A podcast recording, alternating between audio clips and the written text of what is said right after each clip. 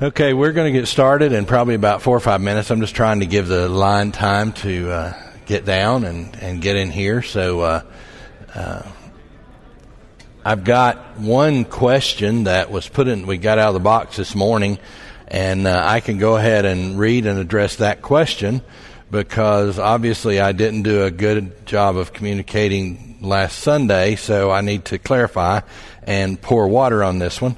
Um, this was in a box. that says, We do not want to discontinue Sunday school. I hope you didn't hear me say that we were discontinuing Sunday school because we are not. Ever.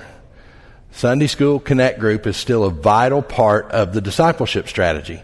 And it is I, what I attempted to communicate. It is, is it's a vital part, but it's not the entire discipleship strategy. It's one part and it's not enough. And we're going to create within the Sunday school or connect group structure smaller groups called D groups or discipleship groups of three to five men or three to five women that are underneath the connect groups structure so that there's smaller, more accountable, deeper drilling discipleship groups within the connect group structure. But I did not say, or I hope I didn't say, that we were going to do away with anything uh, connect group wise because we're not. It's it's an important part of the discipleship structure.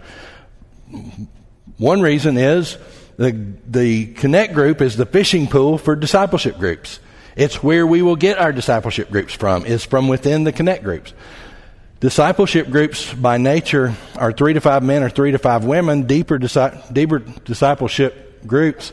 Uh, am I going crazy or did my voice just leave? I, I thought he wasn't. Uh, and so, but that smaller group, there's many things that it can't do that the Connect group can. For instance, in three to five men or three to five women, you don't have the resources to do ministry projects. But in a Connect group, you do have resources to do ministry projects just by nature of the larger group.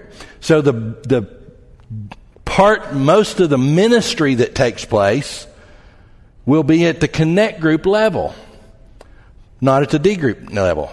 Now, within that D group, certainly if you got five men who are walking through life, learning to live as Christ would learn, would live their life if he was walking in their shoes, certainly you have a responsibility to be accountable and to minister to that group of men or that group of women. But from an outwardly focused point of view that we're going to continue on in tonight, the Connect Group is a much more viable mechanism for that just because it's larger. You have more resources, more people, more contacts, more opportunity. But we're not doing away with Connect Groups. So please, everybody in here, get out your water gun and squirt that one. Because that's not what I uh, intended to communicate. And I'm sorry if I didn't do a good job. And I'm not looking to break up larger classes. I've always had a large class. Robin and I both in years past had Sunday school classes. She had one of all women of close to 80 women, and I had one that was co ed that was close to 100 people. There's nothing wrong with large classes as long as the large classes organize in smaller subsets in order to do ministry. And you can call it care groups, you can call it ministry groups, you can call it whatever you want to, but a large class has to be broken down in smaller units for the purpose of ministering to the class. Because the teacher, Digger's probably got one of the biggest classes in the, in the church. Digger can't do all the ministry for a class that size. But Digger can have subsets of people who are responsible and broke down within that class to make sure ministry happens and communication of needs are um, communicated across the class. So while Digger's class, uh, Dolly's phone don't need to ring a hundred times every time somebody gets sick, but in a smaller subset, they can take care of that. Does that make sense? So the connect groups are important. Very, they're a vital part of discipleship uh, for a lot of reasons. That's just a few. But we are not, not capital N, capital O, capital T, doing away with any connect groups for Sunday school or breaking up larger classes. Now, I do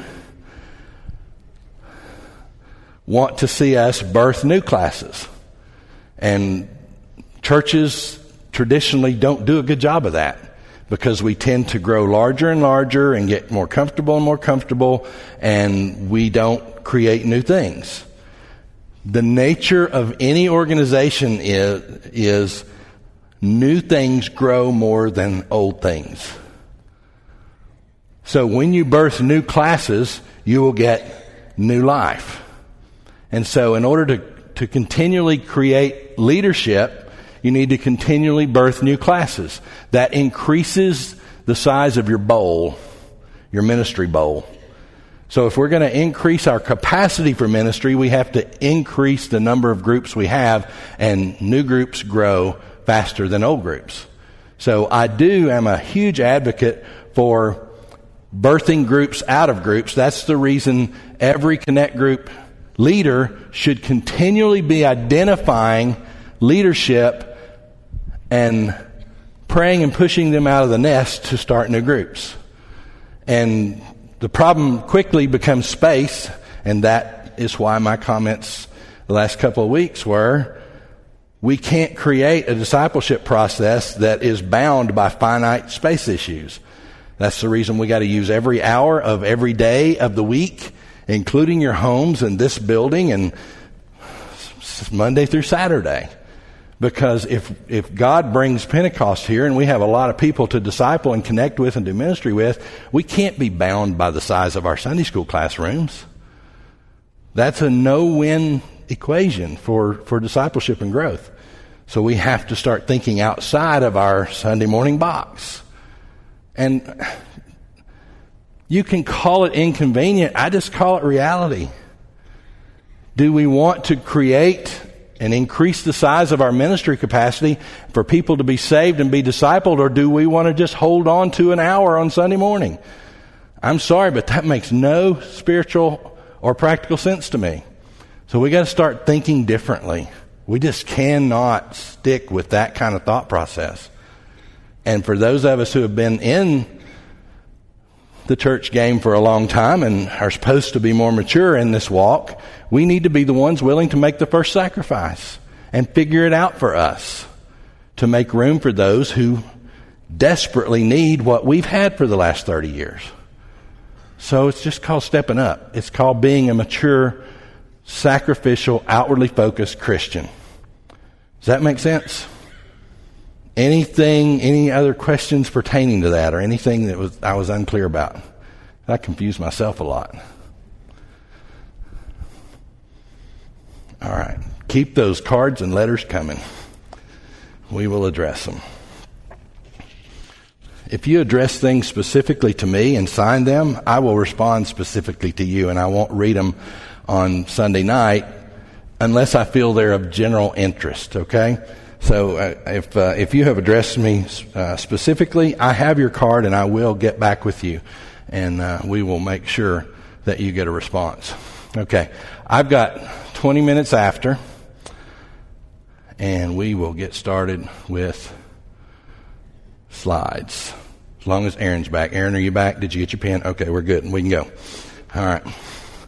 I was just stalling so Aaron could go get an ink pen. That's all I was doing. We have been, this is week four of six of NexTpectations. We have been through week one, clarity of the gospel, where we, we clarified what the gospel is. It is not a one-time event. It is a lifetime of abiding in Christ. It is a one-time transformation or conversion of a heart from dead to alive by the indwelling of the Holy Spirit. That is your moment of conversion, when you receive the gift of eternal life because of the gift that Christ Jesus gave us by dying on the cross and resurrecting from the grave that we might also be resurrected. That is the point of your conversion. But your gospel life, your salvation continues on. It continues on until the day that you're glorified and you go on to your eternal existence with God in a new heaven and a new earth. So Salvation, we said very clearly, is not the finish line, it's the starting line. And we need to stop treating it as the finish line because it's just not. It's your beginning point as a Christian.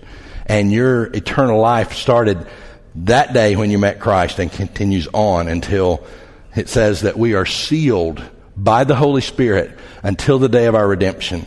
And so the gospel is Genesis to Revelation. It's the entire encompassing story of Christ Jesus and who he was on this earth and who he died that we might become. That's the gospel. It's not three points. It's not an elevator speech. It is a lifestyle of living your life as though Christ was living in you, and He is. So, clarity of the gospel. Discipleship is not optional. It was we we talked about conversion and discipleship. You can define them and uh, their distinctives separately, but they're two sides of the same coin. You can't separate them. You can differentiate them, but you can't separate them because they're two sides of the same coin. There is no salvation in the scripture apart from a discipleship relationship with Jesus Christ. You can't say, Jesus, I want your salvation, but I don't intend to follow you. Best I remember in the New Testament, when he met his disciples, he said one simple thing follow me. Matter of fact, if, if you ever only have an elevator trip with somebody and they say, What's this Christianity thing about? You can tell them this just follow Jesus and he'll teach you everything you need to know. That's the gospel in a nutshell. To follow Jesus, you have to meet him, you got to know him, you got to trade your wretchedness for his righteousness, and you have to walk with him for all of your life. So there's a clarity of the gospel. Discipleship is not optional. We must be followers of Christ in order to call ourselves Christians.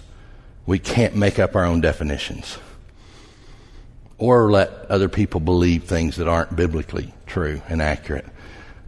Then, week four last, we talked about whatever it takes. Attitude is everything, and it really is. Oh my goodness.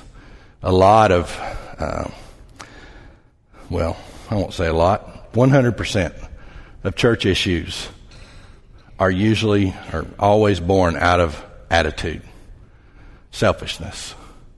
All divorces, selfishness. You have two selfish people coming together in an unselfish relationship. Selfishness. Every argument we have in church, selfishness. It's all about attitude. And if our attitude is surrendered with our life to Christ Jesus and our mind becomes the mind of Christ and our attitude becomes that of Christ, then all these other things fade away and we live a life for the purpose of others that don't have time for all this foolishness of yan yan and back and forth in church. Listen, people are dying and going to hell. We don't we can't sit and argue about things like that. We have to stay focused. We got to keep the main thing the main thing. And attitude is everything. And listen, that's, that's sort of what church discipline is about. We all need attitude adjustments sometimes. And it's called calibration back to the gospel. It's called, the gospel is our plumb line. We all get off base sometime and we have a gospel that keeps us centered. And so we also have D group relationships of small groups of men, small groups of women, and connect groups that hold us accountable and bring us always back to the square one of the gospel. And we're afraid we're going to offend somebody. Well, I really need that. They, they shouldn't have done that, but I really don't feel like I need to infringe on their life. Why? That's our role. It's our responsibility as believers. For goodness sakes, if I start going off into a, to an ungodly place, please love me enough to grab me and yank me back to the gospel. Because if you let me continue on in that place, you're not loving me, you're hating me. And look, I'm not going to respond kindly initially because my flesh will respond to you first, just like yours will to me.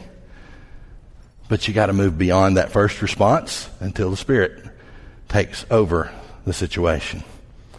So just know the reality of people and reality of relationships and expect what you're going to expect and then speak into it anyway in love and then let the Holy Spirit deal with it.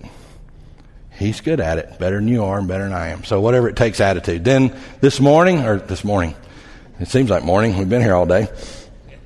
Uh, but live an others centered life. Live an others centered life. And that's what this whole expectation thing has been about in one way or another. 90% of evangelicals never share their faith with anyone outside their family. 90% of evangelicals. Anybody see anything wrong with that statement? By definition, an evangelical is one who shares their faith with other people. So we get these labels that, yes, I'm an evangelical believer, but no, I've never shared my testimony or shared my faith of Christ with anybody outside my family, and most churchgoers hadn't even shared it with their family. They get it and they hoard it, and it's completely opposite of, of what the scripture teaches. 90% never share their faith. There's just nothing right with that. Only 20, listen to this. Only 20% of churches in the U.S. are growing and only 1% are growing by reaching lost people. 99% of church growth is by swapping fish in the fishbowl. There are many megachurches built on the harvest of other people's church members because we built a consumeristic attitude in churches, and when the show gets boring at their place, they go to the bigger show and megachurches grow like crazy. And it's just not a megachurch issue, it's a church issue completely. 99% of church growth is by swapping church members. Does that sound anything remotely like an evangelical movement to you? No. An evangelical movement would be the opposite. When Rick Warren started Saddleback 30, 35 years ago now, he started it with a premise in mind that he would, be, he would begin it and grow it by reaching people for Christ Jesus. He started with his real estate agent that helped him find a place to live in Southern California when he got there. And from there, he started sharing his faith and sharing his testimony, and people got saved. And so he built his church on new converts. That's what church is supposed to look like. We're not supposed to be fishing for other, in other people's ponds. We're not supposed to, that's what's wrong with the attractional model in church growth. Is all you're really trying to do is attract other people's fish. That's not evangelical. That's driven out of a totally different motive than the gospel. And we're not about church growth, we're about church health. And we're about sharing our faith with the lost world. So we need to we need to wrap our mind around some of these concepts that we've just grown so numb to, or maybe not even heard before. But we're not we're not looking for church growth. We're looking for church health and the gospel to be propagated, perpetuated throughout the world by our testimony, by sharing the gospel. So, 95% of the church growth we celebrate merely shuffles existing Christians around. Really? Do, do we think that it's really kingdom productivity to spend 95% of our energy swapping church members? Hmm, I don't think so. God's up there just shaking his head. Saying, look, folks, there's billions of people in the world that don't know my son. Y'all are spending 95% of your budget on yourself and 95% of your energy on other church members. Does that make sense to anybody in this room? I don't think so. We've got to start thinking differently and realizing the reality of the situation in the American Evangelical Church. And listen, these things are foreign, foreign to the church outside the United States. Foreign. The Chinese are growing, their, their churches are growing at such a rate they, they can't even keep up with the count by new converts. And they're such a closed nation. In, in the movie, um, The Insanity of God, Nik Ripken's story, the Chinese, he went into the Chinese uh, underground church, and persecuted church in China, and you know what their question was? Is Jesus in the rest of the world or is he just in China? Their country's so closed they didn't even know Jesus had gotten anywhere else. They just thought they had him all to themselves. Listen, these concepts are unique to the American church because of our prosperity and the laxity of our spiritual walk and lives as a church. And we've got to step it up. Think of it this way three types of churches. Use the analogy of, of ships. You've got cruise liners, megachurch growth movement, create more and more programs and activities to provide comfort for the church members and we'll have a good ride together and we'll sing great songs every Sunday morning and we'll build a bigger, bigger health spa than the one down the street, and we'll have more of this and more of that. And by having all these opportunities and all these fluffs for the church, we'll build a church and it'll grow. Yes, it will. And do absolutely nothing for the kingdom. They're filling up arenas all over America with churches like that. And wide is the road that leads to destruction, and many there are that find it. Cruise liners. The American church is full of them. Then you got battleships. Battleships are the predominant analogy of the American church below the, the megachurch movement. 95% of the churches in America would fit in this battleship category. What it's done, it's, it's made a church culture where the pastor is the captain of the ship and he's loading all the guns and he's expected by the congregation. They pay him to do the battle. And so the only boots on the ground for most of these battleship churches is the pastor and the staff. And the church just comes and cheers them on every week and saying, I'm glad you did that. I'm glad y'all went out every week. I'm glad you all did this and did this. And it's a battleship mentality. But the gospel church in the New Testament was meant to be an aircraft carrier. What do aircraft carriers do? Aircraft carriers equip the planes to take the battle as far away from the carrier as it can possibly get. Your goal as an aircraft carrier is to dispatch planes to where the battle is. That's what the church needs to be.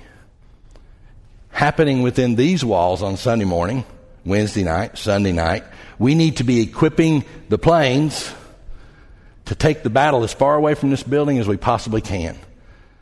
And everywhere you leave the deck and take off to on Monday morning, Tuesday morning, throughout the week, everywhere you land your plane should be a battle going on for the sake of the gospel, for the kingdom's sake, and in the name of Christ and Wallace Memorial Baptist Church. The church is built and made to be an aircraft carrier. It's when we settle into being a cruise liner or a battleship that we have nominal or negative impact on the kingdom of God. And the lost world keeps getting darker. We got to be an aircraft carrier. We got to take the battle to where the battle happens. And that's in the normal rhythms of life. It exists to provide Christian luxury services. It implies that the church institution does most of the fighting. The church was never meant to be an institution. The church was meant to be an army of people that take the gospel fight into the world day by day. The institutional church never changed the world. Disciples changed the world. That's where we've got off in the last hundred years. We've come to believe that the church is the mechanism for a gospel delivery. It was never meant to be that. The disciple is the vehicle for gospel delivery. You and me. We can't lose track of that. The gospel goes where these feet walk and where your feet walk. And if that doesn't happen, the church will never accomplish the Great Commission. It can't. implies that the pastors are paid to find the targets and fire the guns while the church gathers to watch and cheer them on.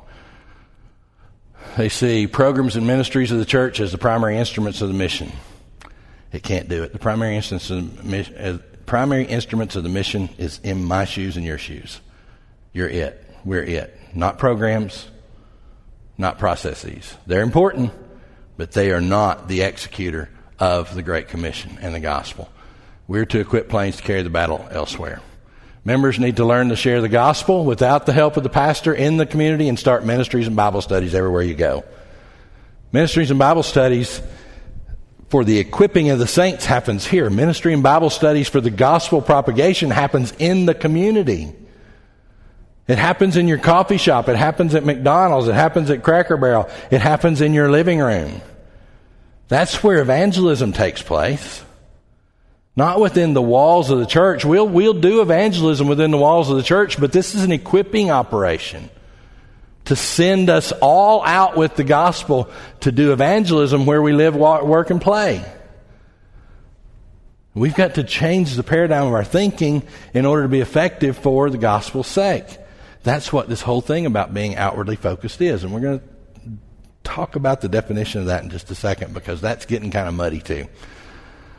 Churches must become discipleship factories or sending agencies that equip their members to take the battle to the enemy. That's why we exist as a church, as an institution. To be disciple making factories. To be those that execute the gospel in the world around us. Just remember where you live, work, and play. In your home place, the workplace, and the marketplace. That's where you live. 98% of your time. That's where the gospel has to be. And you're the gospel. Take it with you as you go. Churches that want to penetrate their world with the gospel think less about the Sunday morning bang and more about equipping their members to blast a hole in the mountain of lostness. And, and I'm telling you, that we went to a creative church conference years ago. And I won't mention the pastor's name, but it's Ed Young Jr. And and he used to he used to say he had a saying, and he had everybody bought into it during the church growth age. And Ed Young Jr. would say, "It's about Sunday, stupid. It's all about Sunday." That was his phrase. No, it's not. That's the big show paradigm. It's all about Monday through Saturday. That's where we live. That's where the gospel has to go. It's Sunday is not the bang. The bang is in the world the rest of the week. And we have to figure that out in order to blast a hole in the mountain of lostness. Increasingly in a post-Christian society, unbelievers will simply not make their way into our churches no matter how attractive we make them. Listen, we, we can't we can't make the building attractive enough, shiny enough, pretty enough, smelling good enough to attract lost people. It will never happen in today's culture. If I can find a uh, article that, yeah, here it is. J.D. Greear, the pastor at Summit Church in uh, Research Triangle area, North Carolina, he wrote a book where a lot of this is coming from tonight uh, called uh, Gaining by Losing. Great book. I highly recommend you get it and read it. Gaining by Losing by J.D. Greear. That's G R E E A R. Greear.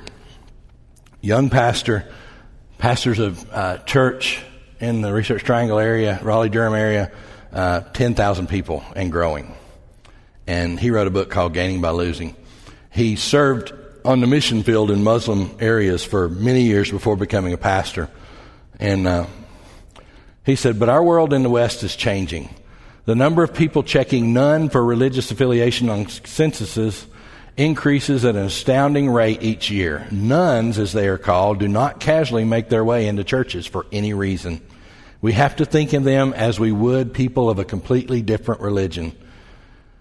JD says, I lived in a Muslim country for several years and I was with friends with dozens of people who went to the mosque weekly. At no point did I consider going with them. Think about it. Think about how foreign that sounds. You live in a Muslim country, you're a Christian. Would you consider going to a mosque? No. That's a foreign concept. He said, At no point did I consider going with them. I wouldn't have gone for a special holiday. Now, make the analogy and the connection between the nones and the lost church and us and J.D. Greear as a Christian and the mosque. That's the parallels he's trying to give. I wouldn't have gone for a special holiday. I wouldn't have gone if I were facing hard times. I wouldn't have gone if the imam were doing a really helpful series on relationships or if he told me really funny stories that helped me see how Allah was relevant to my life. I wouldn't have gone had they added percussion and a kicking electric guitar to the prayer chants. Islam is a completely foreign world and one in which I knew I clearly did not belong, so I didn't go. That's how the nones see us and our church experience. It's a foreign world that they don't belong in, so they don't go. And nothing we can do, no band, no, no anything we do will make them want to come. It's foreign to them and their way of thought. It just is. They've separated themselves. They're not religiously affiliated. That's why they call themselves nones or why the religious world does. Then he goes on to say, I'd take that back. I did visit the mosque one time, because a Muslim friend invited me and I wanted to honor him by learning more about his life and faith. It was an unmitigated disaster. First, we had to sit in weird, uncomfortable positions for extended periods of time. And everyone but me seemed to know what to say at various points of the service. They would all suddenly stand up in unison, leaving me clamoring to get to my feet, which was hard when you couldn't feel your legs anymore. And they all dressed in the same outfit, and my Nike shirt and Levi jeans made me feel pretty out of place. At one point, they sang out an amen. At that point, I thought I knew the drill, hearkening back to my days in a country Baptist church. So I hit the harmony note. No one else deviated from the primary note. Everyone turned to stare at me. I felt like a, a side of bacon at a bar mitzvah. It was an awful experience, and although my friend invited me back several times, I always managed to find a reason not to be able to go. The mosque was a portal to a completely different world, and I didn't have an Islamic faith that would compel me to put up with the discomfort required to learn the unfamiliar ways of that world. This is a bit what it's like for people in the post Christian West as they look into the Christian church. A British friend of mine, Steve Timmis, cites a recent study in Great Britain in which 70% of Brits declare that they have no intention of ever attending church service for any reason, not at Easter, not for marriages, not for funerals or Christmas Eve services. For more than two thirds of the people in Great Britain, nothing will carry them naturally into a church. Listen, we can deny it all we want to, but that is the post-Christian modern, post-modern culture in America today. Europe is just a couple of years ahead of us. But we are in that paradigm now and we are going deeper and deeper into it. The nones have no reason to come to church. They do not feel compelled to. Therefore, what is the answer? Having a bigger and bigger church with louder and louder music and, and shinier and shinier entries? No, because they don't care. The answer is we must go to them.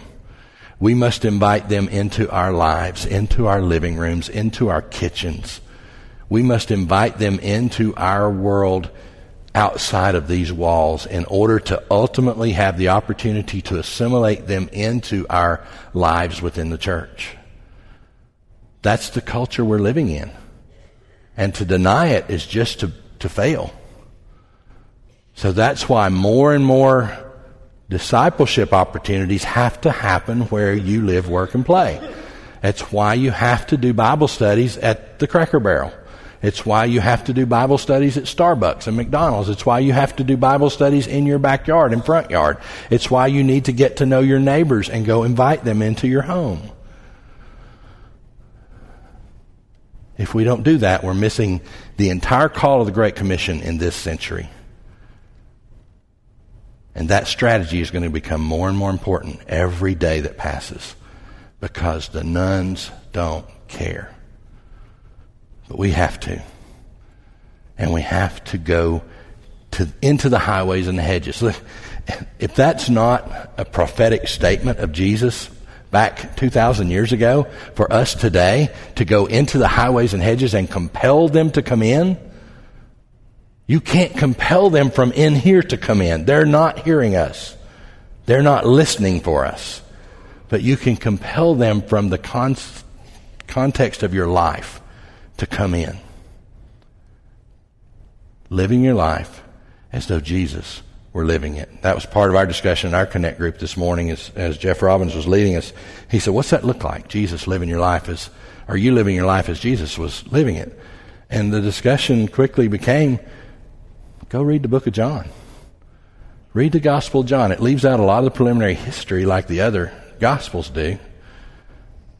And it starts with the life of Jesus and read it with the filter of when Jesus got up that day, what did he do? He got up early and spent time with the Father. And then he went out amongst the people. And he lived with them. He walked with them. He cared for them. He was attentive to their needs. He was intentionally aware of their needs. And he met them in order that he might have a relationship with him. You want to live your life? The way Jesus would live it if he was walking in your shoes, get up early and spend time with the Father. Make intentional decisions to share your life with other people and where you work, live, and play. Go into your workplace knowing that the majority of the people that you rub elbows with every day of your life are lost and headed for an eternal hell. And share your life with them. Discover their needs. Ask how you can pray for them. Invite them into your life and sincerely, genuinely care for them. You will be amazed at how people will come to you where you live, work, and play because you have stepped into their world and introduced them into your life. That's how Jesus did it. I beg you, read any gospel you want to. It's the same story. And it's how Jesus did it continually. Get up, start your day with the Father early. Be intentional about interacting with lost people and share your life with them and invite you invite them into it. That's evangelism. That's evangelical living. That's Christ like living. That's what an outwardly focused Christian looks like. It's what the church must be. So, what's the answer? We must become a sending church full of sent people. We must become a sending church full of sent people. Every weekend, we need to commission you to go back into the world from this building to be a sent person, an evangelical, Jesus loving, Jesus living gospel story that lives your life with the attitude and the countenance of someone who truly is saved, who never has to fear hell again in their life and knows they're going to spend an eternity in a perfect place completely void of sin no matter what we have to walk through in this world. There's a lot to have joy about. But so often we don't walk it. People can't tell it by our countenance because we look just like they do and oh my gosh, there's so much that the Christian life must be about. But a downcast face is not part of it. How can people see Jesus in you if you walk around with your head down all the time, trying to avoid the messiness of people's lives? Walk with your head up and a smile on your face and Jesus on your lips and watch how people react. They'll, re- they'll be repelled initially. But over time, when they see it is sincere, that's all they're waiting on. Is this guy real? Is this girl real? I know what they say they are. I know what they sort of act like. I'm going to watch for a little while. When they see it's real, they'll be attracted to it because they have a life that's dark and dead and lost and desperately in need of what you have. That's what an evangelical life looks like. Not in here. We don't live our evangelical life in here. We live our equipping stage in here, and then we live our evangelical life outside of here. If the, if the church building burns down tomorrow, the church does not cease.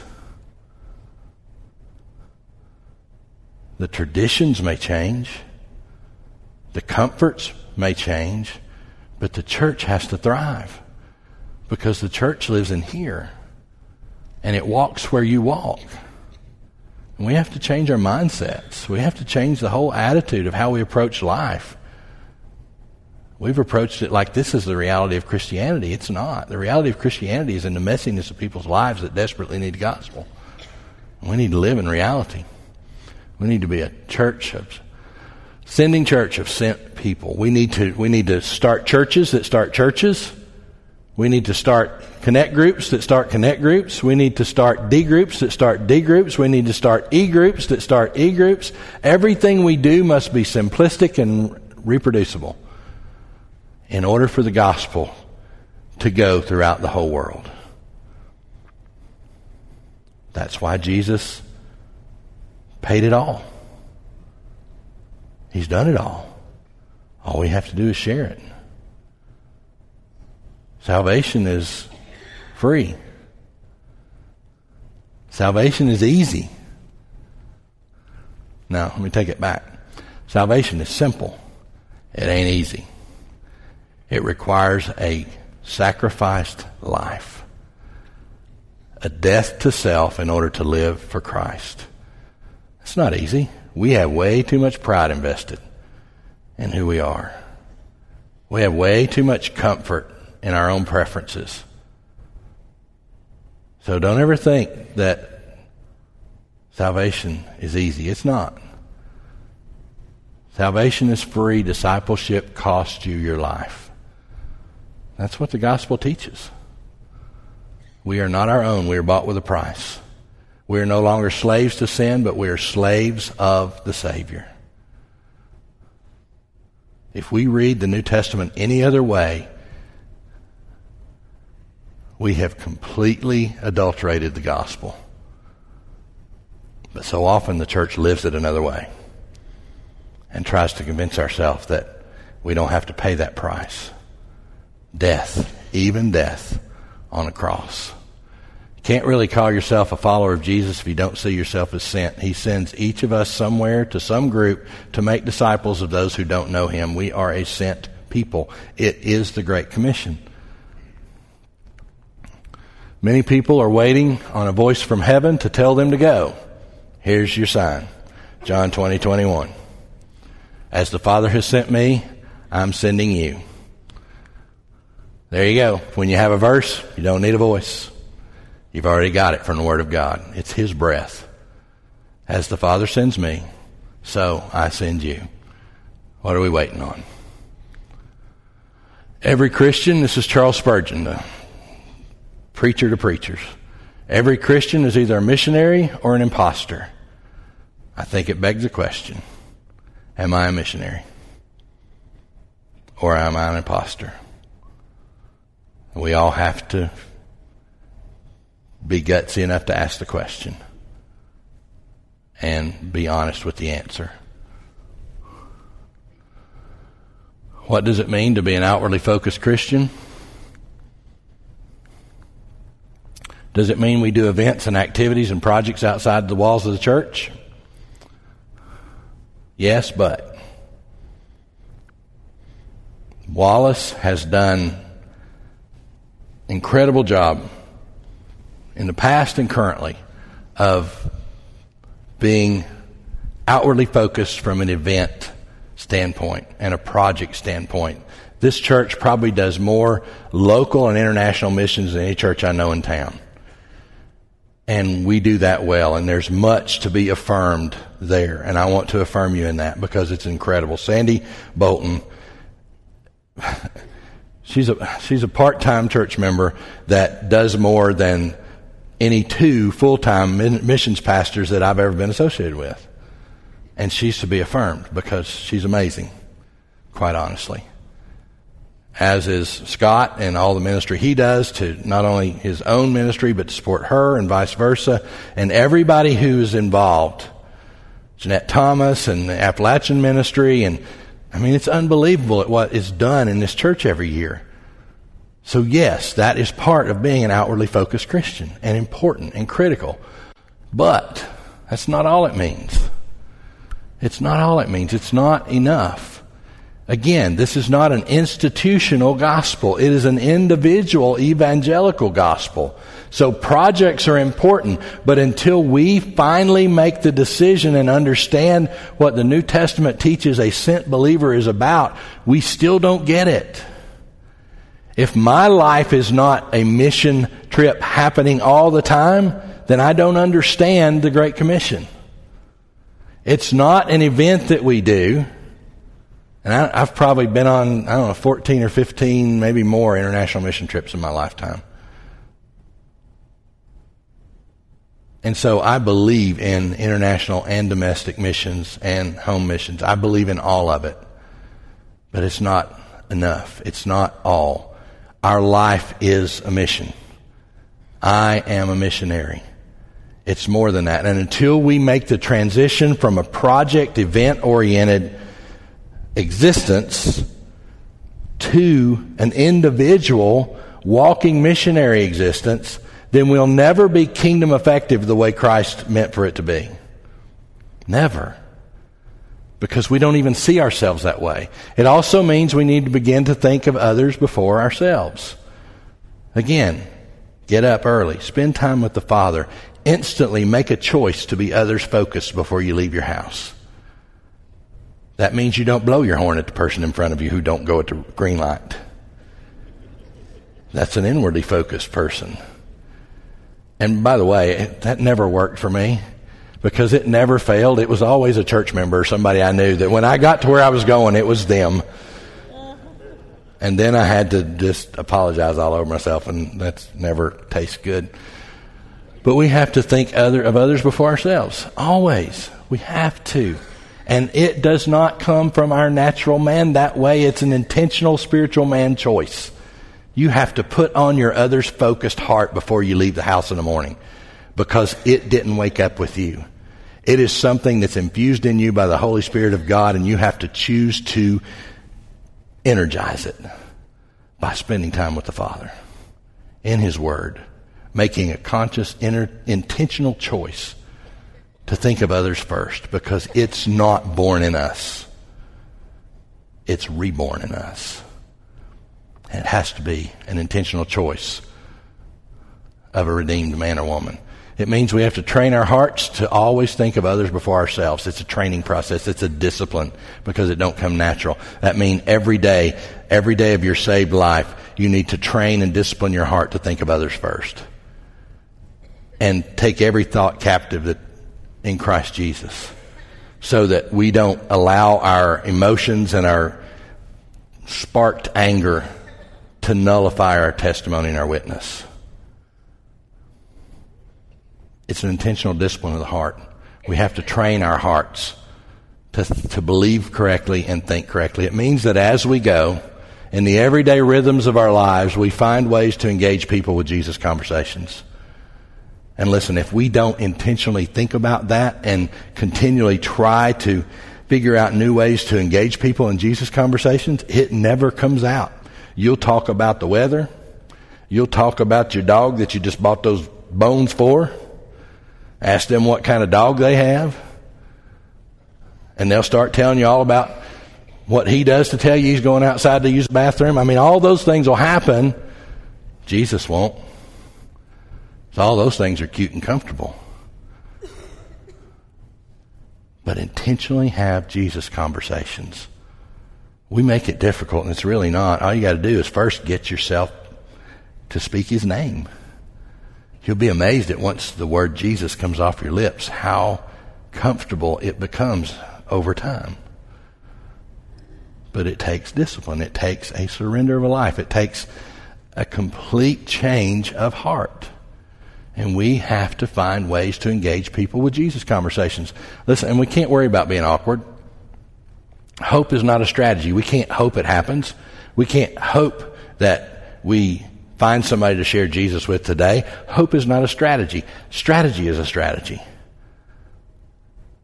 The failure of any organization, whether it's corporate or religious, is execution.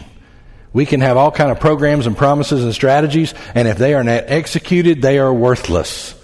They're just pretty things in a manual and a book. We must execute the gospel by intentionally sharing the name of Jesus. We have to plan encounters with our neighbors and those we encounter on a daily basis. And I'm going to say it again where we live, work, and play.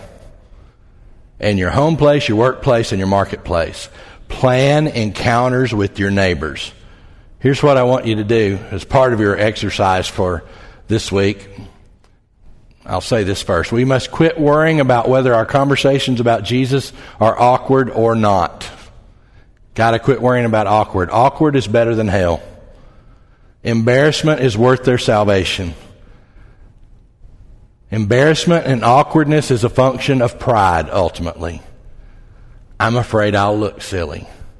I'm afraid of what they'll think about me. Big stinking deal. They're lost and need the gospel. Quit worrying about awkward and tell them about Jesus. It is awkward sometimes because the world don't want to hear it. So they think. But awkward's better than hell.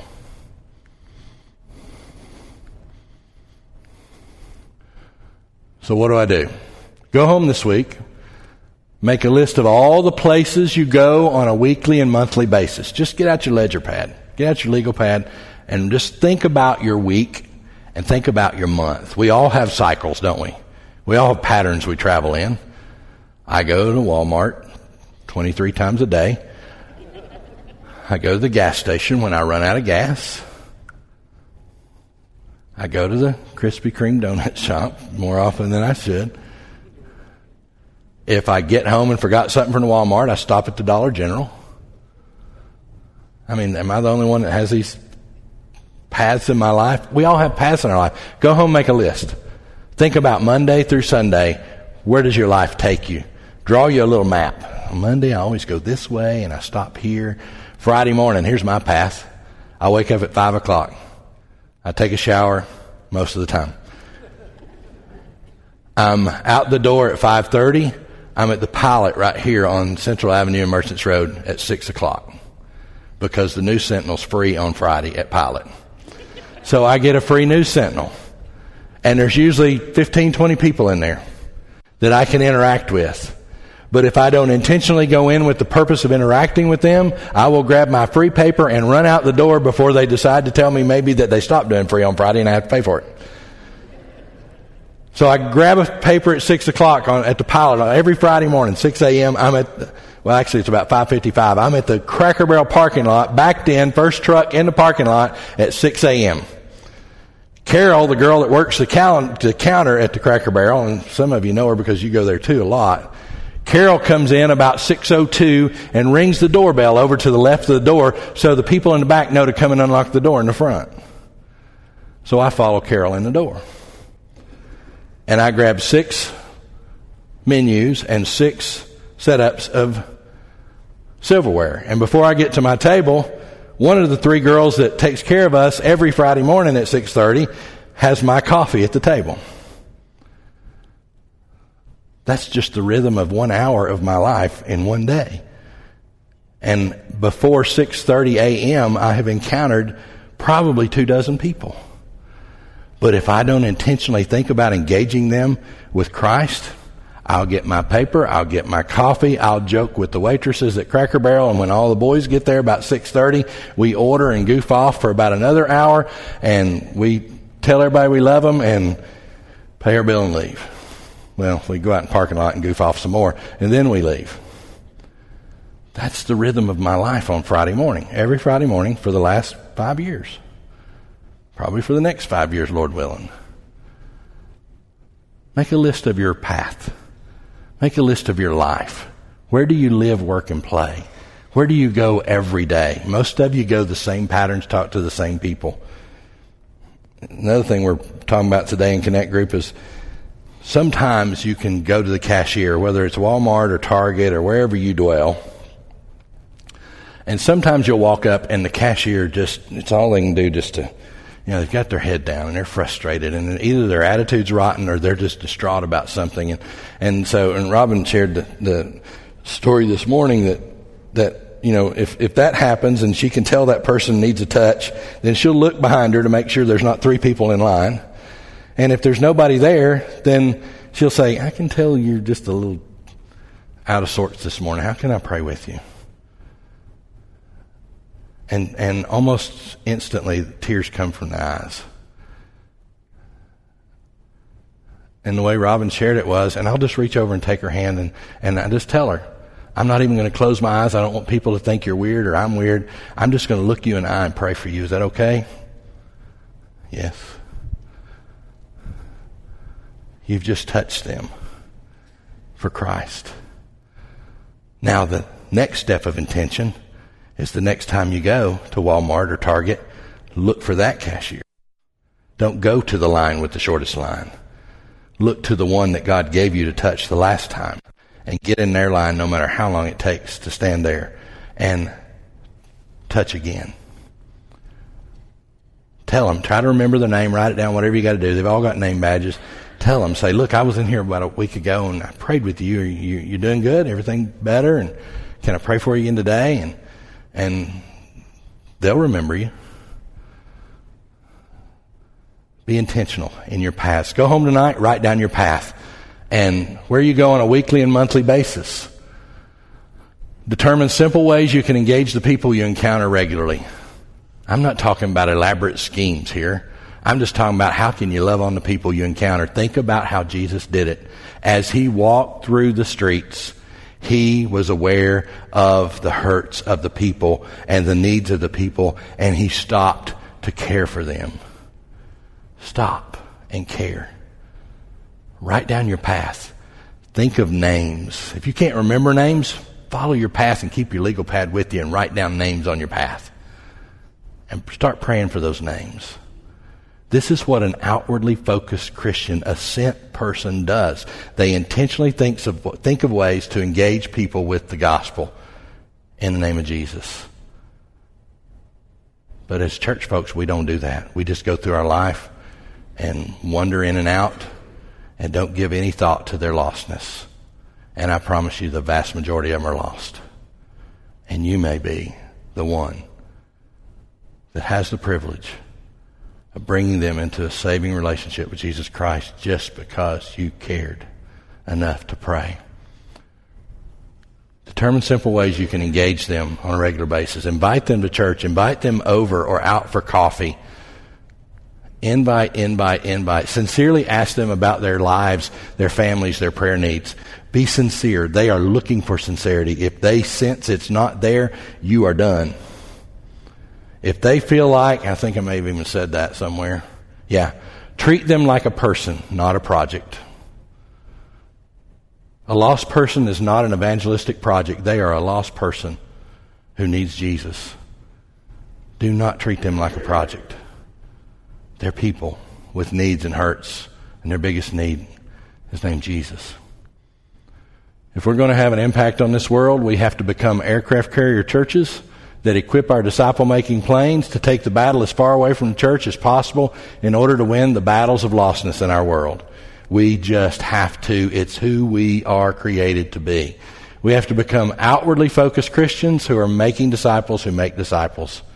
If you're a disciple, if you call yourself a disciple and you've never made a disciple, you're not a disciple. Because disciples make disciples who make disciples. If it's not reproducible, it's not discipleship. That's the reason our structure is the way it is. We must become outwardly focused Christians who are making disciples who make disciples. And I've already answered the question for the night because it's the only one that was left in the box among the ones that matter to everybody. So let's pray. God, help us to be mindful of the hurting people around us.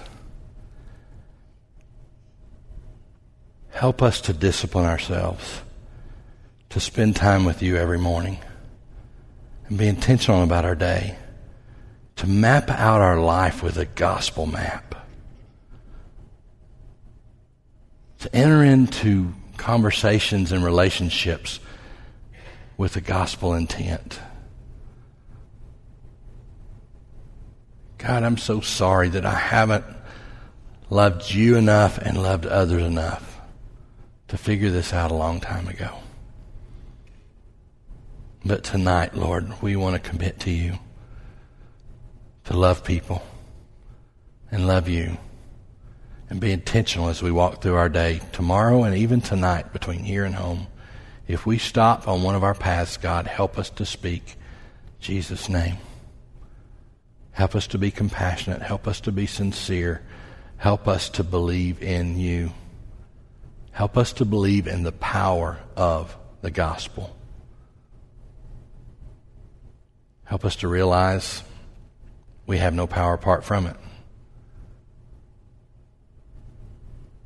But if we abide in you and you abide in us, we'll bear much fruit. And we can do all things through Christ Jesus, who strengthens us. Help me to trust in that power, in that abiding, in that relationship. Help me to trust in you, not myself.